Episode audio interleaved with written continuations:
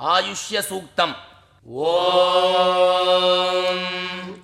यो ब्रह्मा ब्रह्मणवज्जहार प्राणे शिरकृत्तिवासा पिनाकी ईशानो देवः स नयुर्दधातु तस्मै जुहोमिह विषाकृतेन बिभ्राजमानः शरीरस्य मद्याद्रोचमानो घर्मरुचिर्य आगात् कृतमत्तु देवः।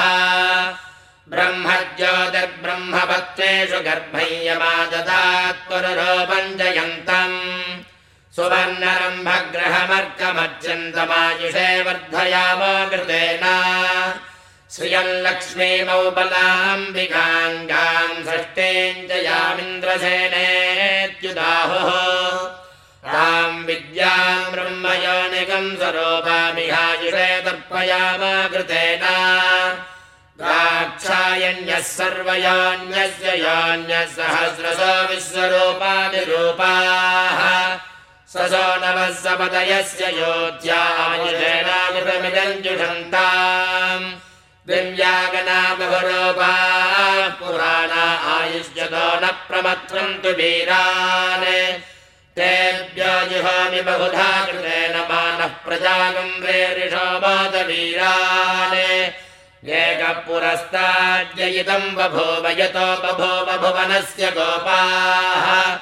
यमप्येति भुवनगुंसाम् पराये सनाह निर्घृतमिहायुषेत्तु देवः। वसान् रुद्रानादित्यान् मरुदोदसाद्यान् रवान् यक्षान् गन्धर्वागिश्च पितृगश्च विश्वान्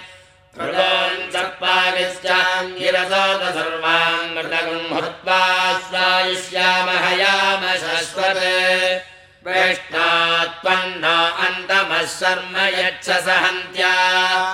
प्रतेधारामधुस्सुतवुत्सन्दुग्रते अक्षितम्